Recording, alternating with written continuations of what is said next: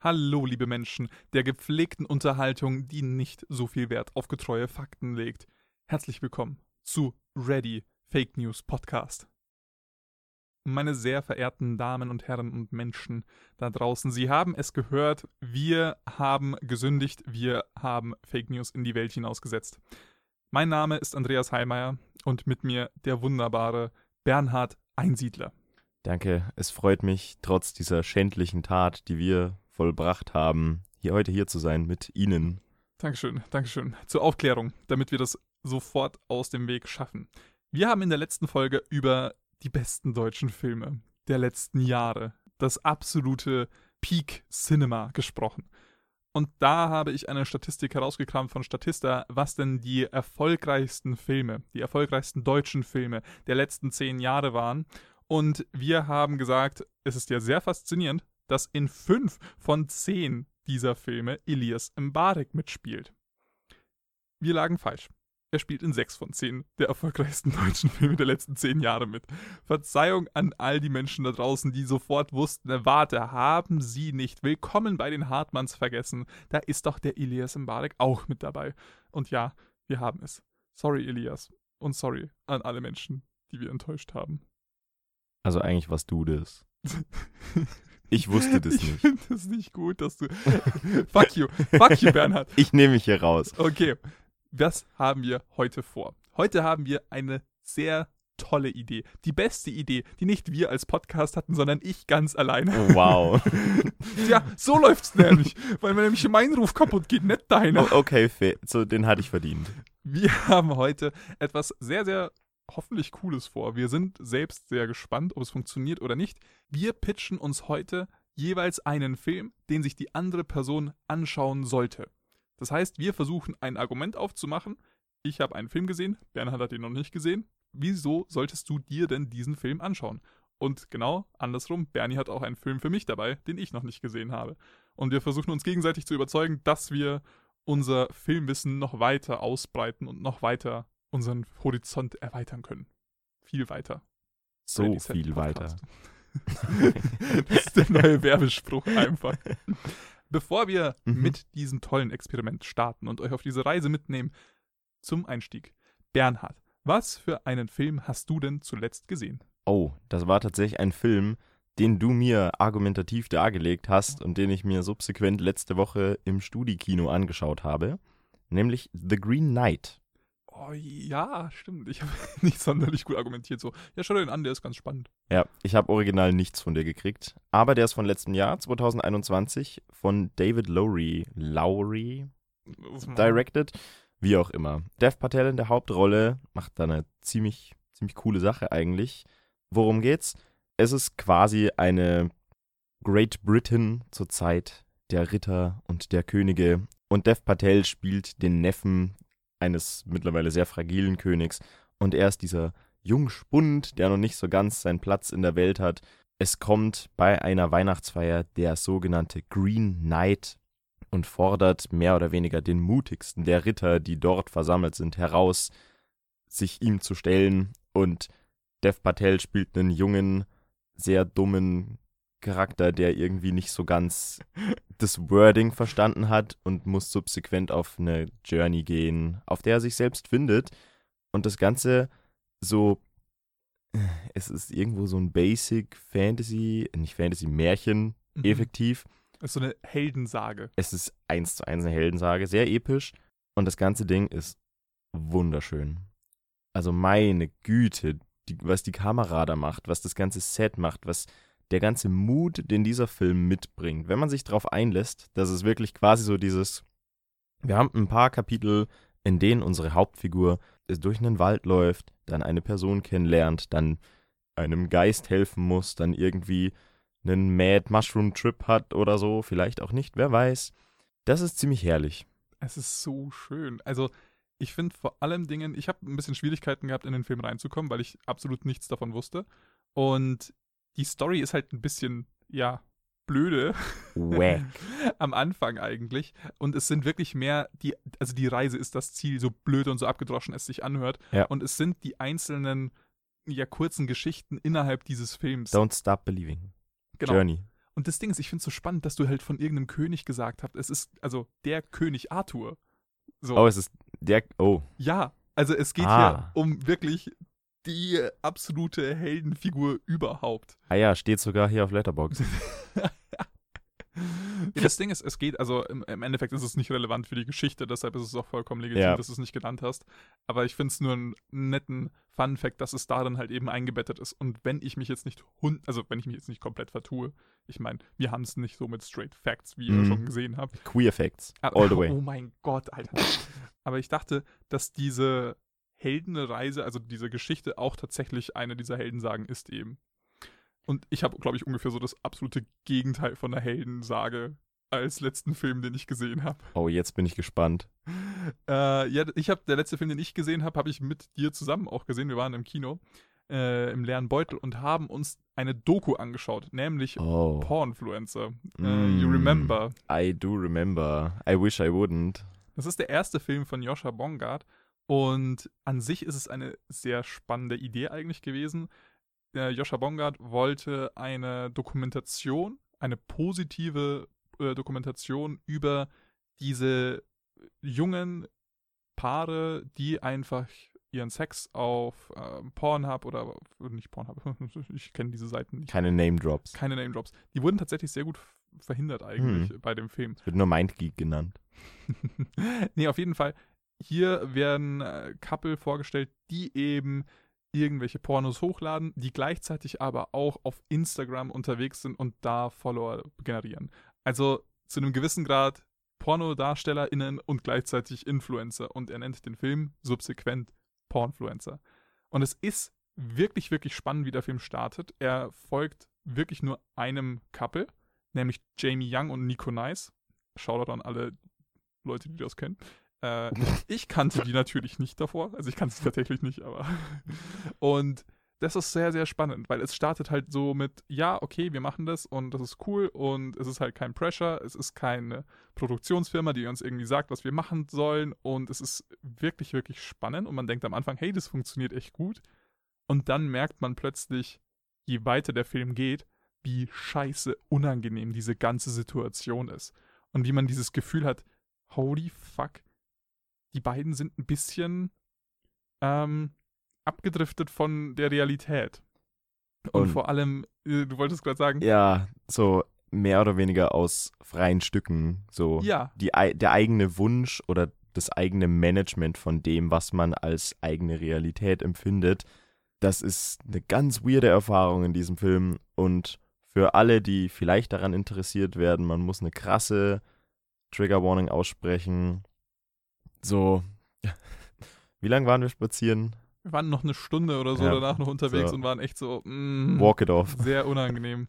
Weil man sieht auch sehr viel psychische Manipulation eben von dem Typen an ihr. verbale Machtspielchen vom Ja. Feinsten. Es ist, ich meine, Sexualisierung in einem Film über Pornos. Wer hätte es gedacht? Das zum einen. Was ich aber schön fand, war, dass Kamera und das Team, das diese Dokumentation geschossen hat, das sehr zurückhaltend und sehr ästhetisch eingefangen hat. Und es kam für mich da eben kein Geierblick auf. Es gab kein Male Gaze in der Hinsicht Ja. sondern es ging tatsächlich um diese Menschen, die das machen. Und aus dieser Perspektive, dieser Biopic-Aspekt, den es fast hatte, Nee, Das es hat- ist Dokumentation halt. Biopic Quasi. ist ja an sich nochmal was anderes. Da hast du wohl recht. Fuck you, Bernie. Ja. Immer noch sauer dafür, dass du mich voll unter den Bus geworfen hast. Facts und so. Naja, Pornfluencer halt. was man halt so macht. Mhm. Bernie, jetzt starten wir aber mit dem Inhalt der Folge und ich habe vor, dich erneut vor den Bus zu werfen. Oh, hervorragend. Soll ich dir verraten, was ich für einen Film mitgenommen Oh habe? ja, bitte fang an. Okay, ich habe einen Film mitgenommen. Ich leite den jetzt ungefähr mal so an meine eigene Erfahrung. Ich habe mir diesen Film angeschaut Mhm. und ich habe ihn mit zwei MitbewohnerInnen angeschaut. Oh.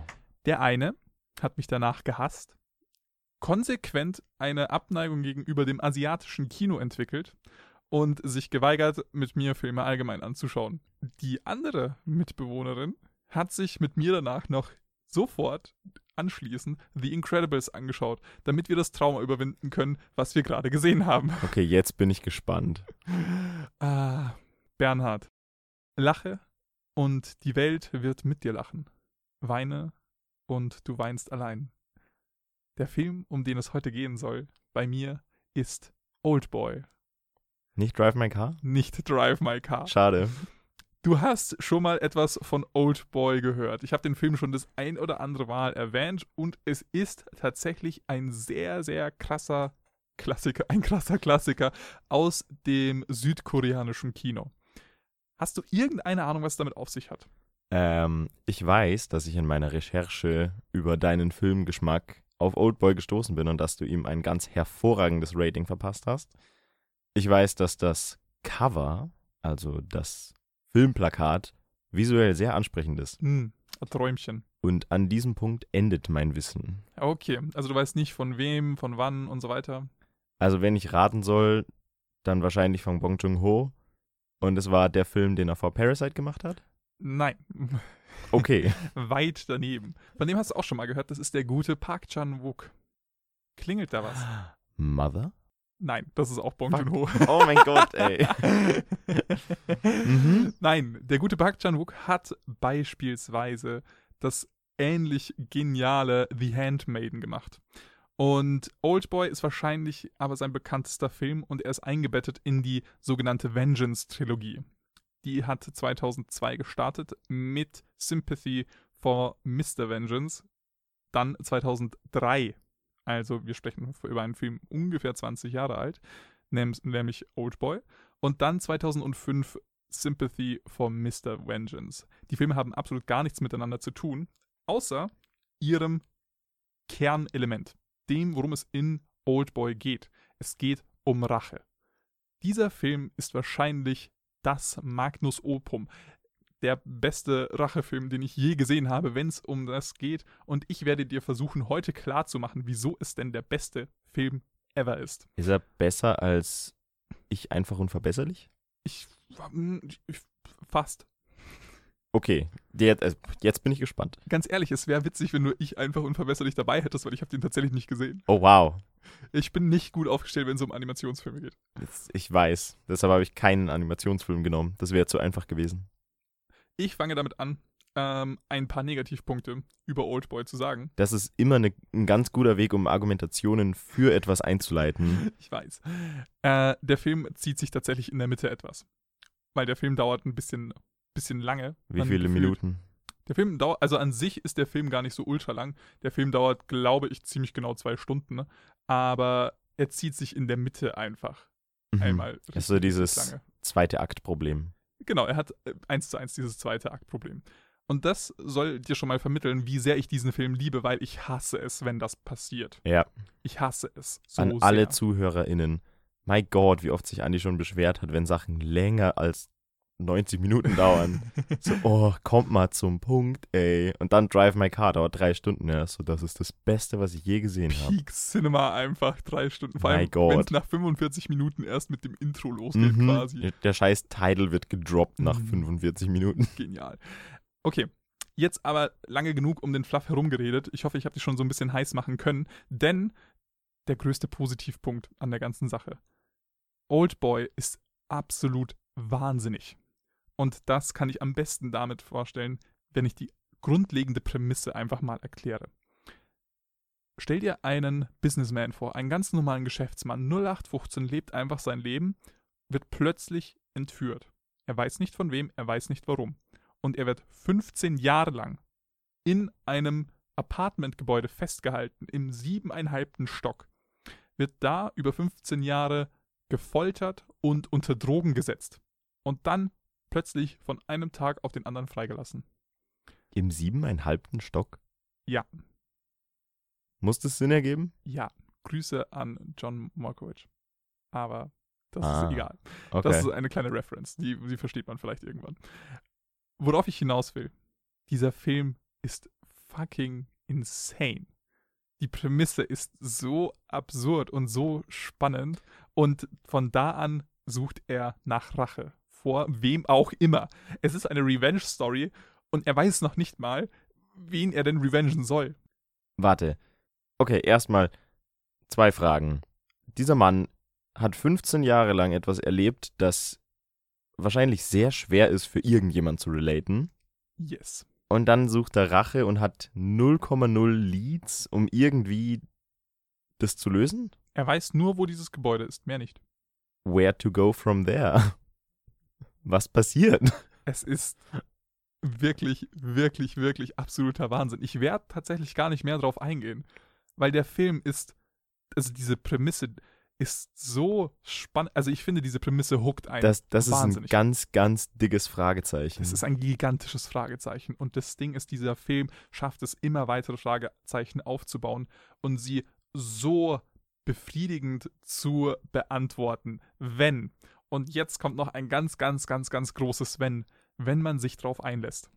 Weil dieser Film ist, wie gesagt, komplett wahnsinnig. Er ist das Absurdeste mitunter, was ich je gesehen habe und südkoreanisches Kino ist auch wirklich wahnsinnig. Um ein paar Beispiele zu nennen, um zu erklären, was diese, also wirklich diese Craziness ausmacht. Stell dir vor, ein Typ ist eben auf dem ganz, ganz hohen Gebäude von äh, einem Wolken, also nicht Wolkenkratzer, aber so ein wirklich ganz, ganz hohes Gebäude. Ja. Und ein Typ steht so da und hält den anderen an der Krawatte. oh ja, guter Shot. Und der andere ist halt so nach hinten, taumelt er und fällt halt fast vom Gebäude runter. Und du siehst, okay, der, der die Krawatte hält, ist so, ja, fuck you, uh, I'm going to kill you. Und ich werde dich richtig, richtig fertig machen, wenn du mir jetzt nicht sofort sagst, was ich von dir hören will. Und es ist so ein Freeze-Frame. Das heißt, Mhm. es ist so ein Standbild und es zoomt so ein bisschen rum. Und du schaust dir das an und checkst plötzlich, das ist kein Standbild. Die Schauspieler, die beiden Männer, tun nur so, als ob es ein Standbild wäre. Hä? Äh, Ernsthaft. Sie stehen einfach sehr, sehr still. Ja, aber es ist so in Bewegung. Also du musst dir so vorstellen, der Typ, der über den Abgrund gehalten wird, ist so wirklich so, ah, und hat so ein Schreigesicht und gestikuliert wild mit den Händen, so im Sinne von, als ob er gerade schreien würde. Aha. Und du denkst im ersten Moment, okay, das ist ein, ein eingefrorener Frame. Aber es ist halt kein eingefrorener Frame, sondern die Leute stehen einfach nur so da. Und du denkst dir so, was ist das? Warum? Und glaub mir, Bernhard, die Antwort darauf wird es nicht geben. Und du bist. Eine großartige Prämisse so. Hm, Fragen, die aufgema aufgemacht werden, einfach ignorieren. Nee, das, ist, das hat nämlich nichts damit zu tun. Das ist nicht essentiell für den Inhalt des Films. Und dann entbrennt mit diesem Typen später eine zutiefst philosophische Debatte und er stürzt sich dann danach dieses Hochhaus runter. Der, der hält oder gehalten wird. Der, der gehalten wurde. Wie es dazu kommt, ist egal. Das hat nämlich wirklich nicht so viel damit zu tun, was What? da passiert. What is happening? Es ist so, so confusing am Anfang, glaub mir. Das ist wirklich nicht relevant für den Teil der Geschichte. Das war kein Spoiler, das passiert innerhalb der ersten fünf Minuten. Und du bist einfach nur so. ha- ha- How? How? Und es ist so, so, so absurd. Es geht weiter. Der Protagonist, gespielt von Choi Min-sik, hat, wie gesagt, keinen einzigen Lied. Er ist einfach nur voller Rachegelüste und will zurück in dieses Gebäude, will herausfinden, wer war das denn jetzt, was soll das? Und dabei kloppt er sich in einer der wahrscheinlich bekanntesten Szenen ever, wenn es um Film geht. Äh, die hast du vielleicht auch schon mal irgendwo zusammenhangslos gesehen, durch eine gigantische Menschenmenge. Es gibt so eine Korridorszene, wo im Endeffekt ins 2D-Ansicht er sich immer wieder so hin und her kloppt mit ganz, ganz, ganz vielen Menschen einfach, die super geil gemacht ist und die richtig diesen Struggle einfach von ihm aufmacht. Hast du das schon mal gesehen oder schon mal davon gehört? Ich denke gerade irgendwo zwischen Everything Everywhere All at Once und dem, was ich in Street Fighter immer mache. genau so ungefähr. Wunderbar, dann kenne ich mich aus. Genau. Und er ist, wie gesagt, voller Rachegelüste und findet dann auch vielleicht die ein oder andere Anhaltsspur. Ich meine, sonst wird der Film ja auch keinen Sinn machen. Und Ach so, jetzt soll der Film Sinn ergeben. Nee, er gibt schon Sinn. Also Okay, es okay. macht schon Sinn. Aber er macht auch gar keinen Sinn. Okay. Mhm. Um die Craziness noch weiter zu äh, erklären, es gibt eine Szene, die ist aber wirklich äh, berühmt berüchtigt. Ähm, hat auch ein bisschen für eine sehr große Kontroverse gesorgt, weil nachdem der Protagonist Odesu aus diesem ganzen Komplex raus ist, geht er zuerst, was würde man machen? Er geht erstmal essen. Logisch. Er bestellt sich vollkommen offensichtlich einen lebenden Oktopus. Er Mhm. nimmt diesen lebenden Oktopus und isst ihn Lebend. bei lebendigem Leib. Leb lebendigem Leib. Und du siehst noch, wie sich die Tentakel dieses Oktopusses in, in sein Gesicht verheddern. Oh. Und ihm halt wirklich, also, und dann denkst du dir so, was um alles in der Welt schaue ich mir hier gerade an? Wie haben die das gefilmt? Die haben das so gefilmt, indem sie einen echten Oktopus genommen haben und der Typ, Joyman Sick, einfach einen echten Oktopus gefressen hat. Commitment. Das ist absolutes Commitment, denn das war nicht, das war nicht der erste Oktopus, der hat insgesamt vier Oktopi. Wait, Oder Oktopusse, Oktopi, Ok- ich Oktopoden. finde Oktopie hervorragend. Ich glaube Oktopoden. Ich bin mir nicht sicher. Aber wenn es vier Oktopie sind, sind es dann 3,14 noch was Oktopie. Ich weiß, oh mein Gott, oh mein Gott, Alter. Aha, der ist für die sophisticated Listener. Nein, und das Ding ist, es gab natürlich eine Kontroverse, weil da fuck, du kannst nicht einfach lebendige Tiere, es war 2003, da ging das halt leichter, aber nichtsdestotrotz bisschen fucked up Da einfach. ging es leichter. Ja, ich glaube, heute hätte man mehr Probleme damit, wenn man halt einfach diesen Grad an Tierquälerei einfach an den Tag legt. Vermutlich. Man muss dazu sagen, es ist tatsächlich in Südkorea ein Ding, lebende Oktopusse zu essen, aber in den meisten Fällen tötet man sie halt vorher mit einem Schnitt, bevor man sie sich in den Mund steckt und zer zer zerschmettert mit seinen Zähnen. Also Mhm. wirklich sehr, sehr grausam. Und Fun Fact an der Stelle, der Regisseur hat dann bei der Filmpremiere auf Cannes, dem äh, Filmfestspiel in Frankreich, hat er nicht nur all den Leuten gedankt, äh, der Crew, den SchauspielerInnen und so weiter, sondern auch eben diesen vier Oktopussen, Oktopie, Oktopoden. Ich nehme einfach alle Plurale Mhm. mit Plurelle. Pluri. Pluren. Ja. Also ich hoffe, ich konnte dir klar machen, wie insane dieser Film ist. Es gibt auch eine Szene, wo es gibt wieder diesen Fake Freeze Frame, den gibt es sogar nochmal. Und da hält Odysseus so einen Hammer und will jemanden schlagen. Und dann friert das Bild ein.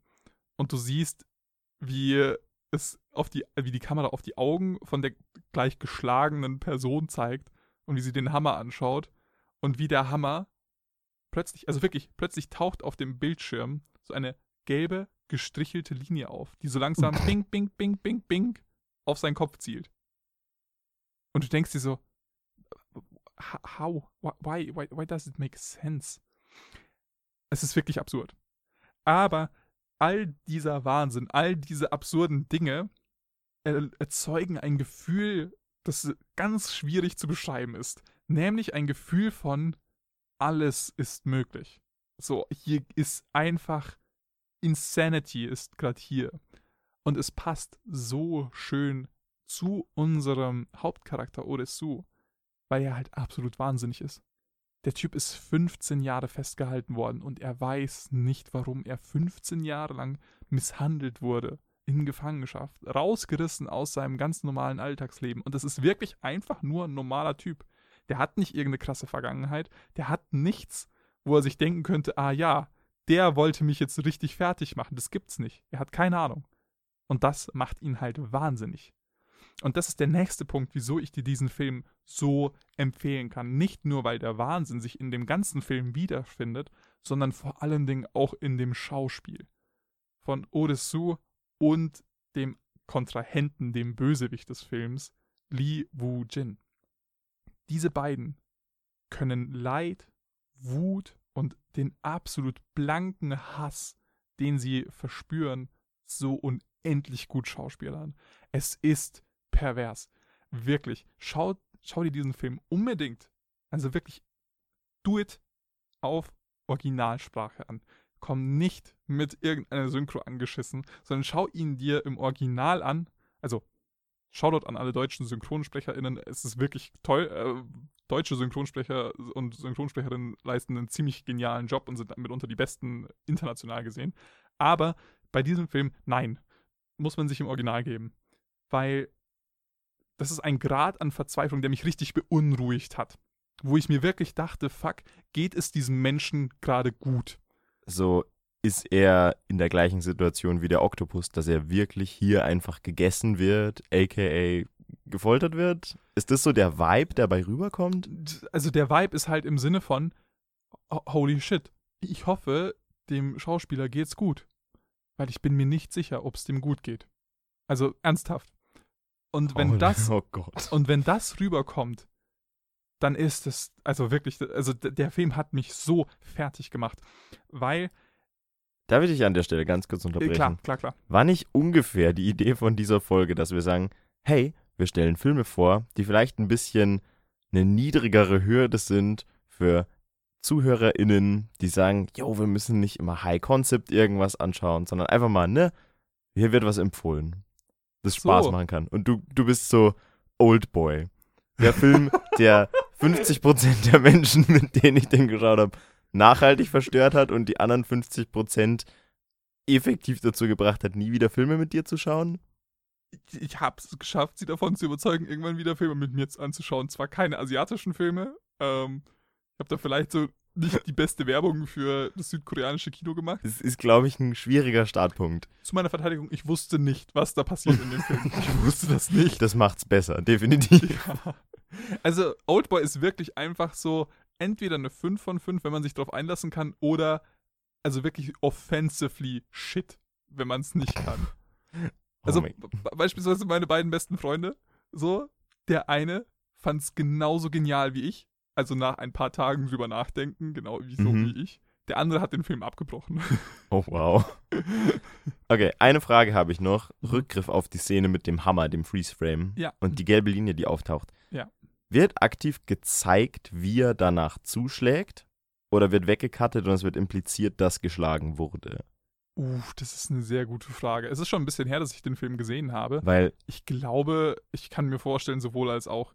Der Film ist tatsächlich, also der Film ist wirklich einer der brutalsten Filme, den ich bisher gesehen habe, aber nicht im expliziten Sinne. Das dachte ich mir eben. Damit, du implizierst an der Stelle einen krassen Gewaltakt und dadurch, dass du Wacko-mäßig eine gelbe gestrichelte Linie einzeichnest, ja. die, die, die Schwingrichtung des Hammers, du musst dir nicht zeigen, du zeigst danach einfach einen Kopf, der eingesmashed ist. Ja. Theoretisch. Ja, ja. Ich bin mir tatsächlich gerade nicht sicher, wie es gezeigt wurde. Ich dachte, du bist Experte für den Film. Ich bin nicht Experte, ich bin einfach nur Advokat für diesen Film.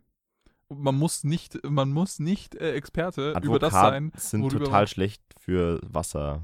Die brauchen total viel im Anbau. Oh, man, man, muss kein Experte da, äh, dafür sein, wenn man einen Film vertritt, äh, wenn man ihn äh, gegen irgendwelche Hate-Comments verteidigt oder wenn man einfach nur Werbung dafür machen will. Okay, fair. Nein, Spaß. Äh, ich bin mir jetzt einfach nur bei der einen Szene nicht ganz sicher. Alles klar. Ich fand meinen Avocado-Witz. Der war offensive, Bernhard. Der war wirklich offensive. Genauso wie Oldboy. Oldboy ist noch offensive als der jetzt gerade eben. Aber ich möchte auch wirklich noch ein bisschen versuchen, ernsthaft Werbung dafür zu machen, weil der Film hat mit äh, Lee Woo-jin, gespielt von Ju äh, Ji-tae, Verzeihung an alle südkoreanischen Namen, die ich gebutschert habe an der Stelle, hat mit diesem Schauspieler einen der besten Filmbösewichte für mich ever. Also ähnlich wie Ralph Fiennes Amon Goeth aus Schindlers Liste. So Peak, Peak, Peak, Peak. Fürchterlicher, grausamer Mensch. Also, das ist eine Ansage. Das ist eine Ansage und die meine ich zu 100% ernst. Und das Perverse an der Stelle ist, man kann sogar fast verstehen, wieso der Filmbösewicht so handelt, wie er handelt. Und oh, bitte nicht auf so eine edgy Art wie, oh, der Joker hat einen Punkt so. Nee. Nee, nee, nee, nee, nicht auf die Art und Weise. Oh, okay, es, gut. Es ist wirklich rein, rein persönlich und du denkst dir so, fucking hell. Ja, ähm, nee, eigentlich, also eigentlich ist es komplett nicht cool, aber irgendwie, scheiße, ah, ich fühle mich schlecht. Das, das geht im Kopf vor. Man fühlt sich schlecht, dass man irgendwie so ein bisschen drüber nachdenken kann. Irgendwie kann ich so ein bisschen verstehen, zumindest, woher es kommt. Und das ist, oh mein Gott, das ist so, so, so, so, so krass gut, so krass gut. Also, ich sehe in deinem Gesicht, wie begeistert du bist. Du gibst keine Infos, deswegen ist es schwer zu relaten, aber ich glaube, das ist irgendwo kind of the point. Das ist kind of the point, weil der Film hat mitunter eines der besten Enden, wenn man, also wie gesagt, wenn man sich darauf einlassen kann. Und das ist ein großes If, weil man, der Film fordert schon wirklich viel. Okay, ich glaube das mal von einem ab. Aber der Film hat auch wahrscheinlich das krasseste Ende, das ich je gesehen habe im Kino. Period. Ever. Also dieser Film hat Also ich bin. Besser als Howl's Moving Castle? Tatsächlich ein bisschen. Okay. Ein bisschen. Ich. Fucking Howl's Sorry, Moving das ist Castle. Zu spezifisch zwischen uns beiden. Ah, ich. House Moving Castle, so ein toller Film. Die erste Hälfte so toll. Okay, ich gehe gar nicht drauf ein. Ich gehe gar nicht drauf ein. Ich kann äh, vielleicht demnächst irgendwann anders äh, im, im, in einem anderen Zuge mal drüber diskutieren. Erzähle ich, dir- erzähl ich dir alles nach der Aufnahme. Ah, ja, es ist, es ist, es ist intens. Alles, was du sagst, weist in die Richtung, dass der Film disorienting as fuck ist. So, absolute Insanity. Mhm. Ich glaube, meine Frage geht am ehesten in die Richtung, hat man trotzdem das Gefühl, hey, ich komme mit, was passiert? Weil andere Filme, die gern mal einfach auf eine Art bad shit insane sind, Mhm. verlieren einen irgendwo halfway through. Und es klingt durch den Revenge-Plot eben so, ja, es wird einen chronologischen Ablauf geben und es ergibt schon Sinn, dass das alles in gewisser Weise so abläuft, wie es dann tut. Ist das ganze Ding irgendwo, ich weiß nicht, nimmt die Madness was davon weg, dass man den Film einfach, Leichter anschauen kann. mhm. Denke ich, ich habe die Frage verstanden. Und die Antwort ist ein absolut klares Jein. oh, hervorragend. Ähm. Meine Lieblingsart von Antwort. Ich würde sagen, der Film ist an sich qua seiner Struktur tatsächlich einigermaßen simpel, weil er halt einfach einen chronologischen Ablauf hat und es wird nicht unbedingt jetzt, also es gibt kein Hin- und Hergejumpe zeittechnisch gesehen und es macht schon alles Sinn.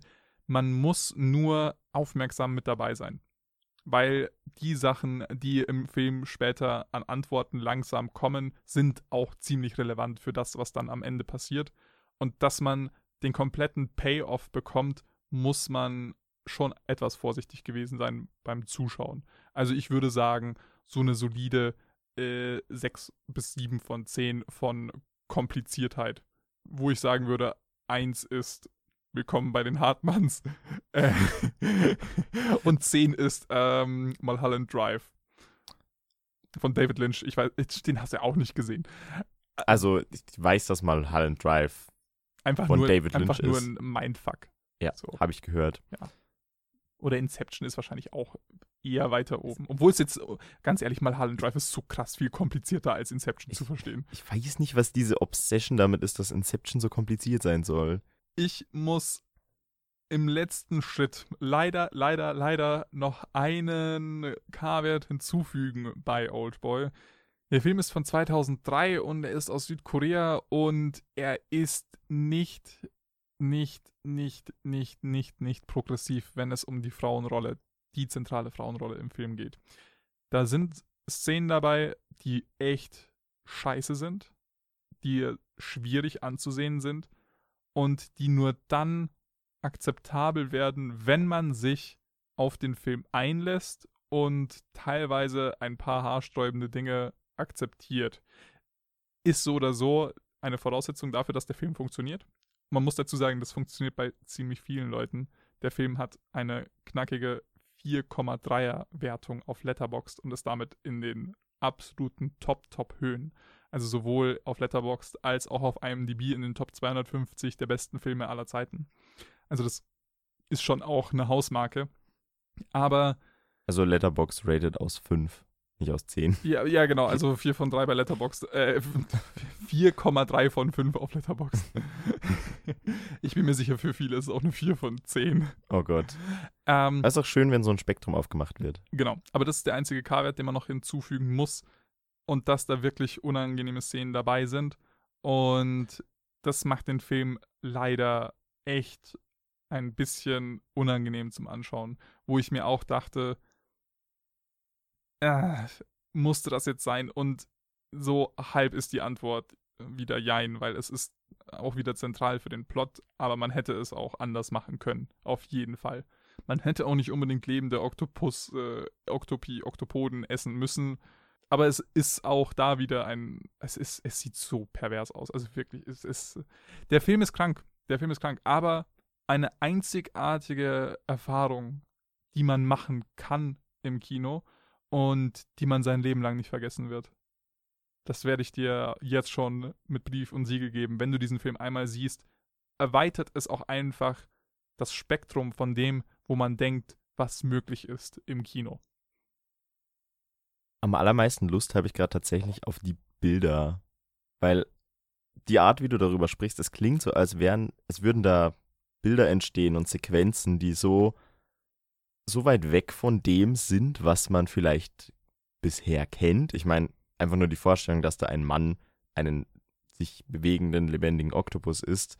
Oder ein Shot oben auf einem Hochhaus, wo zwei Figuren stehen und eine fast runterfällt und die Kamera bewegt sich irgendwie frei durch die rum, weil es ist ja ein Freeze-Frame oder so. Es ist, es ist so fucking weird. Glaubt mir, es ist so weird. Es klingt richtig sick in der Hinsicht. Ja. Ich habe richtig Bock auf der Ebene.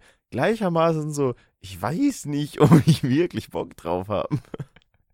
Ja, es ist auf jeden Fall ein, ein etwas schwierigerer Watch. Aber einer, den ich uneingeschränkt Menschen, die einen starken Magen haben. Uh, jetzt habe ich schon uneingeschränkt, außer denjenigen, Ja. die ein bisschen sensibel Uneingeschränkt mit Einschränkungen. Uneingeschränkt mit Einschränkungen. Ich habe. So fühle ich mich.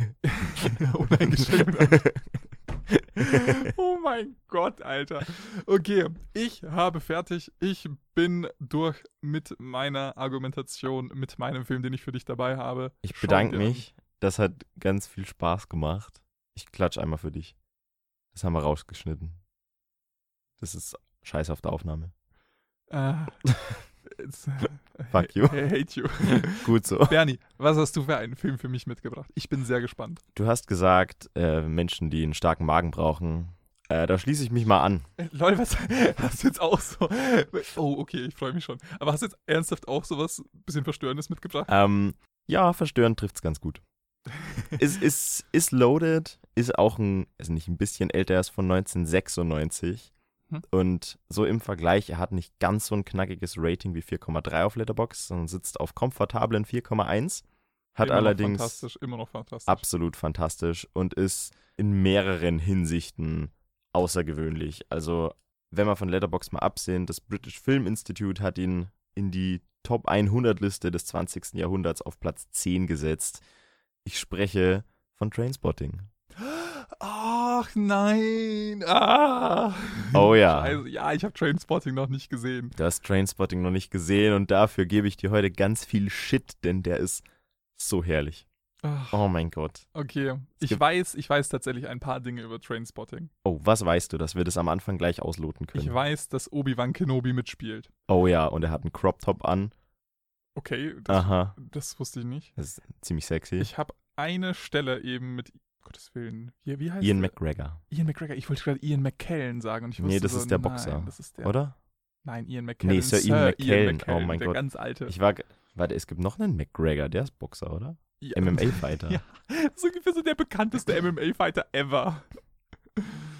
Der ist aber Also ich- Conor, Conor McGregor. Ja, ich glaube, Sir Ian McKellen könnte mich auf jeden Fall verkloppen. ah, mich nicht. Ich, ich äh, bin krass. Mhm. Ist- Er ist halt auch einfach eine Million Jahre alt. So. Nee, also was ich über den Film weiß, es geht um Drogen, es Mhm. geht um Absturz und ich habe eine, Gottes Willen, 1,5-minütige Szene aus diesem Film auf YouTube unter meinen Favorites abgespeichert, wo Aha. sie in tiefstem schottischen Akzent einfach nur so drüber herziehen. I don't hate English. They're all just fucking wankers. Mhm. Also, Das ist die einzige Szene, die ich im Kopf habe. it's shite being Scottish. Sky, scheuch, ei. Ja, Ich kann leider keinen schottischen ich, Akzent. ich aber jetzt ganz grob. Den musste ich mir tatsächlich auch mit Untertitel anschauen, weil holy fuck. Und äh, das ist alles, was ich drüber weiß. Nein, ich weiß noch etwas. Ein Gast bei mir in der Couch, äh, meinem ehemaligen wunderschönen Café, wo ich gearbeitet habe, das hat leider äh, eine, eine bedingte Sommerpause vielleicht nur, aber wahrscheinlich komplett zugemacht. Aber da, da, da heule ich wann anders drüber. Ähm, da hat mir ein fantastischer Gast mal gesagt, äh, yo, schau dir doch mal den Film an, weil äh, meine Freundin und ich waren da in der Couch und wir haben, er hat aus welchen Gründen auch immer mich komplett zugelabert, mir die Basic, Basic-Filme überhaupt eigentlich gegeben, weil er hat nicht gefragt, wie, wie ich zu Filmen stehe. Er wusste nicht, dass ich halt, keine Ahnung, ziemlich, ziemlicher Fan bin. Und glaube ich, dreimal viele, so viele gesehen habe wie er. Aber er hat mir trotzdem eine Empfehlung nach der anderen gegeben. Und er hat auch gemeint, ja, hey, ähm, wenn ihr Bock habt, irgendwie englische Filme anzuschauen und so Englisch zu üben, so ja, schaut euch den an. Und ich dachte mir so, was zum Teufel? Da- Das ist so eine Shit-Empfehlung, Mann. Und du dachtest, ja, Weil der Film halt wirklich ähm, krass, krass, krass also einen heftigen Akzent drin. Okay, die, also die Empfehlung ist shit, weil man nicht Englisch lernen kann, nicht weil der Film eine schlechte Empfehlung ist. Ja, ja, nee, nee, deshalb. Hervorragend. Da okay. hätte, ich, hätte ich jetzt gleich schon Radau machen müssen. Okay, jetzt das ist alles, was ich dazu weiß. Ich habe mega Bock, diesen Film anzuschauen, aber überzeugt mich noch mehr. Wunderbar. Ich glaube, dafür bin ich auch heute hier. Also, zu meiner Person. Ich heiße. Guter Einstieg. Ich habe Trainspotting das erste Mal vor drei Jahren gesehen. Da saß ich mit On meinem Onkel an Weihnachten um halb elf nachts vom Fernseher. Die ganze Familie war schon im Bett und wir sitzen da, haben davor einen anderen Film angeschaut. Keiner, ich glaube, es war irgendein Avengers-Film oder so. Und danach kommt Trainspotting. Und mein Onkel, so aus Kärnten, die österreichische Familie, und er sagt, so, oh ja, Trainspotting, den hat er damals im Kino gesehen. Der ist super, den schauen wir uns an. Geleck. Und ich sitze da drin und in den ersten zehn Minuten trifft Ian McGregor, also unsere Hauptfigur, der in Schottland lebt, in einer wirtschaftlich komplett runtergekommenen Gegend, der in einem absoluten Drogenkreis unterwegs ist, komplett abgefuckt, unemployed, Mitte 20, hat nicht wirklich die Aussicht auf eine Besserung im Leben, aber er denkt sich, er macht jetzt einen Entzug. Und für diesen Entzug braucht er zehn Dosen Tomatensuppe, acht Dosen Pilzsuppe, eine Flasche Milch, eine Flasche Sahne, Wasser, Brot. Er vernagelt seine Haustür, alles Mögliche, bereitet sich richtig vor. Aber eine letzte Sache fehlt ihm. Ein Ersatz-Opioid, mit dem er dem Heroin entkommen kann. Und er geht zu einem Buddy von ihm und der gibt ihm Zäpfchen für seinen Arsch. und er nimmt die Zäpfchen und er geht nach Hause, um diesen Entzug zu machen. Und auf dem Weg erzählt er so, Heroin, das, das verstopft. Und plötzlich war er nicht mehr verstopft. Und er muss aufs Klo. Und er läuft in den Club rein und er sagt, er hätte, er hätte, er, er hätte sich auf ein gutes Klo gefreut, aber in dieser Situation, er braucht, er nimmt alles. Und er trifft auf die schlimmste Toilette Schottlands. Und dieses Klo ist das räudigste, das widerlichste, dass man sich danach duschen geht, auch wenn du im Kino sitzt. Du kannst den Film in der Badewanne schauen und wechselst einmal das Wasser danach. Und er geht auf dieses Klo und er scheißt. Und die Freude, die Erleichterung in seinem Gesicht, das ist, das hervorragendes Schauspiel. Aber, oh nein, die Zäpfchen, sie sind im Klo und er fummelt darin herum und er wirkt und oh, das Klo ist, geht auch keine Spülung, das ist ganz widerlich versuppt. Und der Film, er lässt ihn nicht einfach nur rumgreifen. Nee, er taucht ein in das Klo. Es ist so seitlich geschossen, dass er quasi mit dem ganzen Körper eintauchen kann. Und es gibt eine Unterwasserszene, in der er quasi in einem See schwimmt und zum Boden hinunter und er greift sich seine Zäpfchen, taucht wieder auf covered in shit, kommt, kommt raus, leidet und beginnt seinen Entzug. Was um alles in der Welt? Oh mein Gott, ich musste, ich musste gerade so lachen einfach. Oh, scheiße. Und ich habe versucht, mich so ein bisschen vom Mikro wegzubewegen. Ich habe mir rausgenommen, ah. diese erste Sequenz zu spoilern. Es sind die ersten fünf Minuten. Mhm. Abgesehen davon lernen wir seine Freunde kennen. Er hat einige Buddies, die eben zu jeweiligen Degrees auch drogenabhängig sind oder eben keine Drogen nehmen oder sonstige Probleme haben. Er hat einen Buddy, der ist ein bisschen arg gewalttätig. Also der prügelt sich recht gern und nimmt jede Gelegenheit, um irgendwo Stress zu machen. Und Rent, also die Figur, die Ian McGregor spielt, heißt Mark Renton und er wird Rent genannt, ist in diesem Freundeskreis und der Freundeskreis enforced natürlich. Also, die nehmen alle Drogen und er macht einen Entzug, ein anderer Freund macht auch einen Entzug und sie chillen zusammen. Und dann sind sie beide für eine Weile off Drugs. Und es passiert was und sie nehmen wieder Drugs. Und dann machen sie wieder einen Entzug. Und dann gehen sie kriminellen Machenschaften nach. Und dann werden sie geschnappt. Und er macht wieder einen Entzug. Und dann hat er wieder einen Rückfall. Und es ist ein Spiel damit. Es ist ein konstantes hey, da ist ein richtiger Struggle in dem, was diese Figur durchmacht. Aber der Film suhlt sich nicht darin zu sagen, hey, schau dich an, diese Menschen sind wirtschaftlich effektiv unmündig. Sie haben keine Chance auszubrechen aus dem, was sie sind. Der Film stellt sich nicht hin und sagt, oh ja, mit vier hatte Mark dieses Erlebnis und seine Eltern waren solche Arschlöcher und deshalb ist er so und so. Nee, der Film fokussiert sich aufs Jetzt und gibt diesen Figuren den Raum, einfach sie selbst zu sein. Etwas, das effektiv ihnen verwehrt bleibt, dadurch, dass sie keine Möglichkeit haben, einen Job zu kriegen, keine Möglichkeit haben, effektiv den Drogen zu entkommen. Und es ist so eine ganz spannende Perspektive, wie Mark primär, aber alle seine Freunde auf verschiedene Arten damit umgehen, dass sie so perspektivlos, weil von allen Seiten wird ihnen gesagt, so, ihr seid, ihr seid Addicts, ihr seid useless, worthless, everything.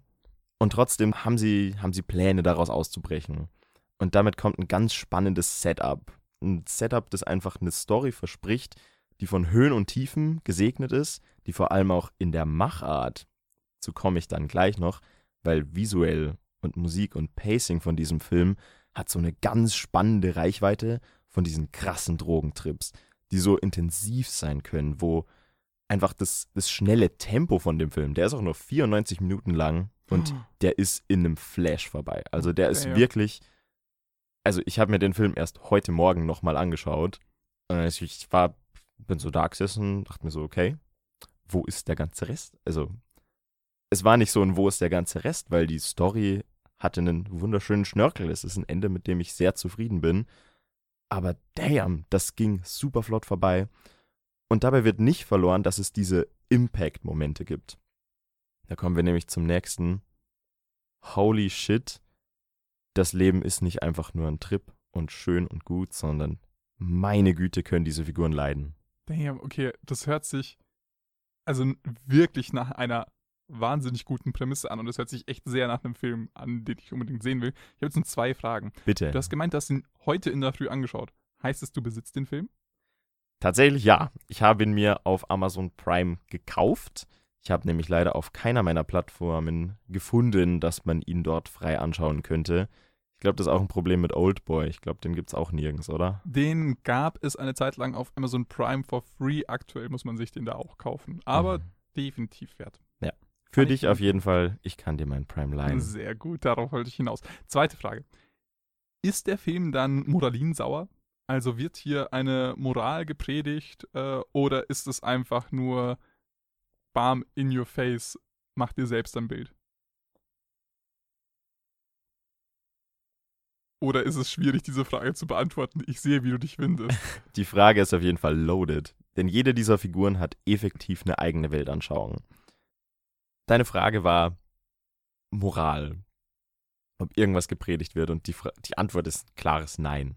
Jede dieser Figuren hat eine eigene Weltanschauung, ein Verständnis davon, wer sie sind und was die Welt ist und wie sie mit der Welt umgehen und interagieren. Und das wird alles erforscht und es ist ein Traum, weil sich der Film genau die Zeit nimmt, dass man eine Idee davon bekommt, hey, wer bist du? Was macht dich aus?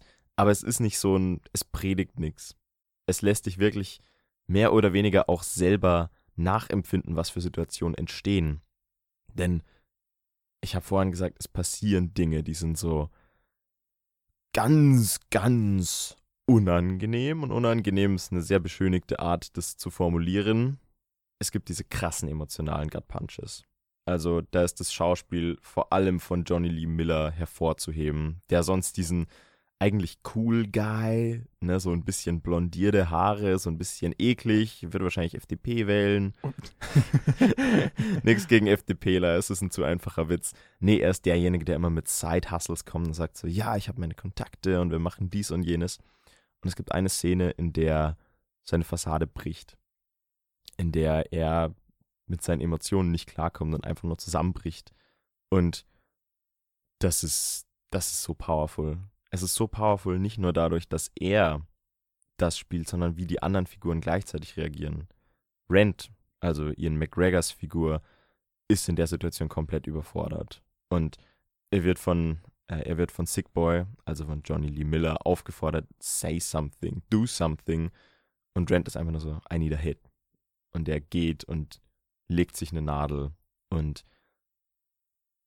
alles bricht darum zusammen und sie fliehen aus dieser Situation. Die Situation ist danach vorbei. Sie, sie konnten die Situation nicht resolven und sowas kommt immer wieder. Und obwohl mehr oder weniger immer so ein Zurückkehren zu Drogensucht, zu der Situation, zur Lebensrealität dieser Figuren vorhanden ist, ist da keine Hoffnungslosigkeit. Das ist alles damit verbunden, dass die Welt einem letztendlich doch offen steht. Und gleichzeitig definitiv nicht. Es ist wild. Es ist ein Film. ich, ich sehe es. Es ist, ein, es ist eine sehr, sehr zwiespältige Angelegenheit. Definitiv. Aber das ist auch so schön, weil letztendlich diese ganzen Entscheidungen, die getroffen werden, du hast vorhin gesagt, es fühlt sich nicht gut an, aber man kann diesem Bösewicht nachempfinden, warum Handeln so stattfindet. Das kann man in dem Film auch man, man sieht diesen Figuren an, man sieht im Schauspiel, man sieht in dem, was passiert und was ihre Realitäten sind, dass das vielleicht nicht der einzige Weg war, aber dass es der Weg ist, den sie gehen. Und dass es. Das ist nicht immer nur heavy, das ist manchmal absolut hilarious. Das ist nämlich auch so schön. Es ist nicht ein Film, der sich denkt, okay, wir behandeln Drogensüchtige und wir nehmen die AIDS-Epidemie mit rein und Tod und effektiv Verlust von allem, was dir lieb und teuer und heilig ist. Und trotzdem schafft es dieser Film so, hier leih ich mir jetzt, baue ich ganz dreist auf eine deiner absoluten Lieblingsdinge aus Pulp Fiction. Er schafft es, so brillant geschriebene Unterhaltungen zwischen den Figuren zu haben, die einfach so davon getrieben sind, dass das witty ist und schnippisch. Und es ist eben dieses damn, das ist einfach ein cooles Gespräch, mhm. obwohl es trotzdem so loaded ist und obwohl wir so viel Einsicht kriegen in das, was eigentlich scheiße ist oder hervorragend. Und das macht ganz, ganz viel Spaß, weil der Film nicht nur heavy ist, sondern auch das andere kann und dabei nicht tone-deaf wird. Also es wird nicht damit gebrochen, sondern es gehört eben dazu. So gehen diese Figuren damit um in gewisser Weise bleibt dabei ein relativ leichter Watch, obwohl es so ein Holy Shit an manchen Stellen, wenn man sich echt vergraben gehen. Daher, scheiße, das hört sich halt ernsthaft nach einem richtig, richtig, richtig guten Film an. Vor allem nach einem, der halt mir auch wahnsinnig gut gefallen könnte. Habe ich vielleicht auch ausgewählt, weil ich mir dachte, ja, ja, der könnte ihm gefallen. Ja, okay, ja, ich habe meinen ausgewählt, weil ich dachte mir so, wie könnte ich Bernie traumatisieren, ohne dass er mich danach dafür verklagen kann. Hm, schwierig. Das ist nämlich auch eins der, ich weiß nicht, ob es so sehr ein Problem ist, aber Frauenrollen sind in dem Film tatsächlich auch primär abwesend. Mhm. Also es gibt einige genannte Figuren, meistens sind sie aber in Mutterrollen oder sonst mhm. in romantische Partnerinnen der männlichen Figuren. Allerdings gibt es auch eine weibliche Figur, die, glaube ich, vor allem dir sehr, viel, sehr gut gefallen würde. Und an der Stelle werde ich nichts weiteres sagen, sondern einfach okay. nur sagen, guck dir den an und erinnere dich an genau diese Aussage zurück. Und dann gebe ich dir Feedback. Bitte. Wie gesagt, 1996, das Buch, auf dem es basiert, ist von 1993. Also ist auch eine Zeit, die nicht super woke war, muss man leider mit beachten. Wenn ich auch sagen muss, es wird an einer Stelle vor allem auch Queer Life negativ betrachtet. Von, also eine Figur hat fast etwas mit einer, mit einer Drag Queen und ist total schockiert. Das ist sowieso mhm. der Typ, der total unangenehm ist. Aber die anderen sind so, hey, wäre doch vielleicht ganz nett gewesen. Oder du weißt es nicht, bis du es nicht probiert hast. Ist alles so ein bisschen im Witz, aber ich fand, dass es, es war kein. Auf Kosten, der Witz war nicht auf Kosten von der Drag-Person, genau. sondern eben auf. Ja. Es, es, war, es war auf Kosten von dem äh, es, intoleranten Typen. Genau. Es war keine böse Intention dabei gegenüber. Es war tatsächlich in der Hinsicht eigentlich relativ open-minded, was ich sehr schön fand. Mhm. Damn, das hört sich echt gut ja. an. Eine ah. letzte Sache will ich noch ansprechen, mhm. weil ich weiß, dass du ein riesen Musikfan bist. Mhm. Allerdings bist du ja, was Musik in Film betrifft, also meines Wissens nach, wenn es einfach nur so eine Hit-Playlist ist. Das kann ja schon mal auf die Nerven gehen. Oh ja, das kann mir tatsächlich sehr auf die Nerven gehen. Shoutout an Batman mit Nirvana im Einstieg. Come on, Bros. Ah. Ist die Frage, wie sehr du den Film kennst, also wie sehr du die Musik aus Trainspotting kennst. es sind einige absolute Banger dabei, einige, die man kennt, aber weil der Film dieses Fast Pace hat, gekoppelt damit, dass du eben auch diese krass ruhigen Momente hast, funktioniert es hervorragend. Mhm. Also vor allem das Montagengame, dieses, hey, wir, wir verstärken dieses Gefühl, diesen Rush, diese Euphorie, diesen Hit, den du dir gibst oder die mhm. diese Figuren erleben. Bei meiner Watch Experience war da auf jeden Fall ein großes Enjoyment mit dabei, dass die Musik das irgendwo einfach auch verstärkt hat. Ist, glaube ich, letztendlich ein persönliches Ding, ob man sagt, kann, man, kann ich mit. Mag man oder mag man nicht. Du hast es definitiv geschafft, mich davon zu überzeugen, dass ich mir diesen Film auf jeden Fall anschauen werde. Erst recht, wenn er halt nur 94 Minuten dauert. Und du hast es auf jeden Fall geschafft. Ich muss dazu sagen, ich werde mir deinen Film anschauen. Habe ich es geschafft, dich ein bisschen davon zu überzeugen? also ich meine, ich habe richtig Bock, Oldboy anzuschauen. Nicht unbedingt. Nee, doch, irgendwie schon wegen deiner Argumentation. Es klingt so richtig herrlich fucked up. Ja. Ich glaube, es kann halt wirklich so, jetzt wo ich weiß, worauf ich mich einstellen muss. Ich glaube, ja. wenn du, wenn du einfach sagst, schau dir Oldboy an, ist, ist ein südkoreanischer Film, der total beliebt ist. Ich glaube, ich hätte dich gehasst. Ja. So mit dem Wissen, ja, das definitiv. ich jetzt habe, ist da, das sind jetzt mentale Barrieren, die ich hochfahren kann. Ja. Da ist, da ist eine Sicherheit, in der ich mich gerade wiege.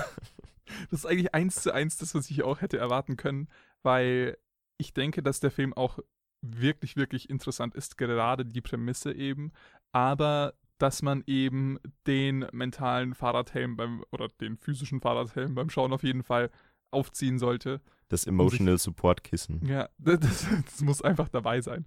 Muss parat sein, dass man sich den einfach gut anschauen kann. Fun Fact an der Stelle übrigens: Es gab, ähm, oder der, der Film basiert tatsächlich auf einem Manga. Oh. Ja. Wie heißt der? Oldboy. Wer hätte es gedacht? Und es gab eine Neuverfilmung, aber die war pretty scheit. War das gerade dein Scottish Accent? Scottish, ah. Ist scheit. Scheu It's shite being Scottish. Shite We're not even colonized by. colonized by fucking wankers. Fucking wankers, man. Es Und ist, ach, Trainspotting hat so hervorragend quotable Szenen. Es ist einfach nur schön. Letzter Punkt. Weißt du eigentlich, wieso Trainspotting Trainspotting heißt? Ja, das habe ich dir nämlich gestern gesagt. Und es, ich, das hast du mir gestern gesagt? Ja. Nein. Hast du nicht? Also, ich kann dir auf jeden Fall sagen, was die Definition von oder warum Trainspotting ein Begriff ist, der vor allem mit Drogen in Kontakt gebracht wird. Tja, wir wissen es unsere ZuhörerInnen nicht. Wir sind nämlich kein Aufklärungspodcast. Googelt selbst. Auf jeden Fall. Der Blick von Bernie. Alright. Spaß. So. Die Laufzeit ist schon zu lang dieser Folge. Ja, wir, wir droppen heute keine Facts mehr, die droppen. potenziell falsch sein könnten. Das, das, ist, der, das, das ist der entscheidende Punkt. Mhm. Ich versuche meine eigene Unsicherheit mit Arschlochtum zu überspielen. Was ich aber nicht versuche zu überspielen, ist die Empfehlung, uns auf Spotify zu folgen, damit ihr auch in zwei Wochen die nächste Folge nicht verpasst. Folgt uns auf Instagram unter readyset.podcast und seid bitte uns gewogen, seid bitte vorsichtig, bleibt selbst gesund beim Anschauen von unter Umständen verstörenden Filmen. Habt eine wunderbare Zeit und auf bald, wenn es wieder heißt Ready Set Podcast.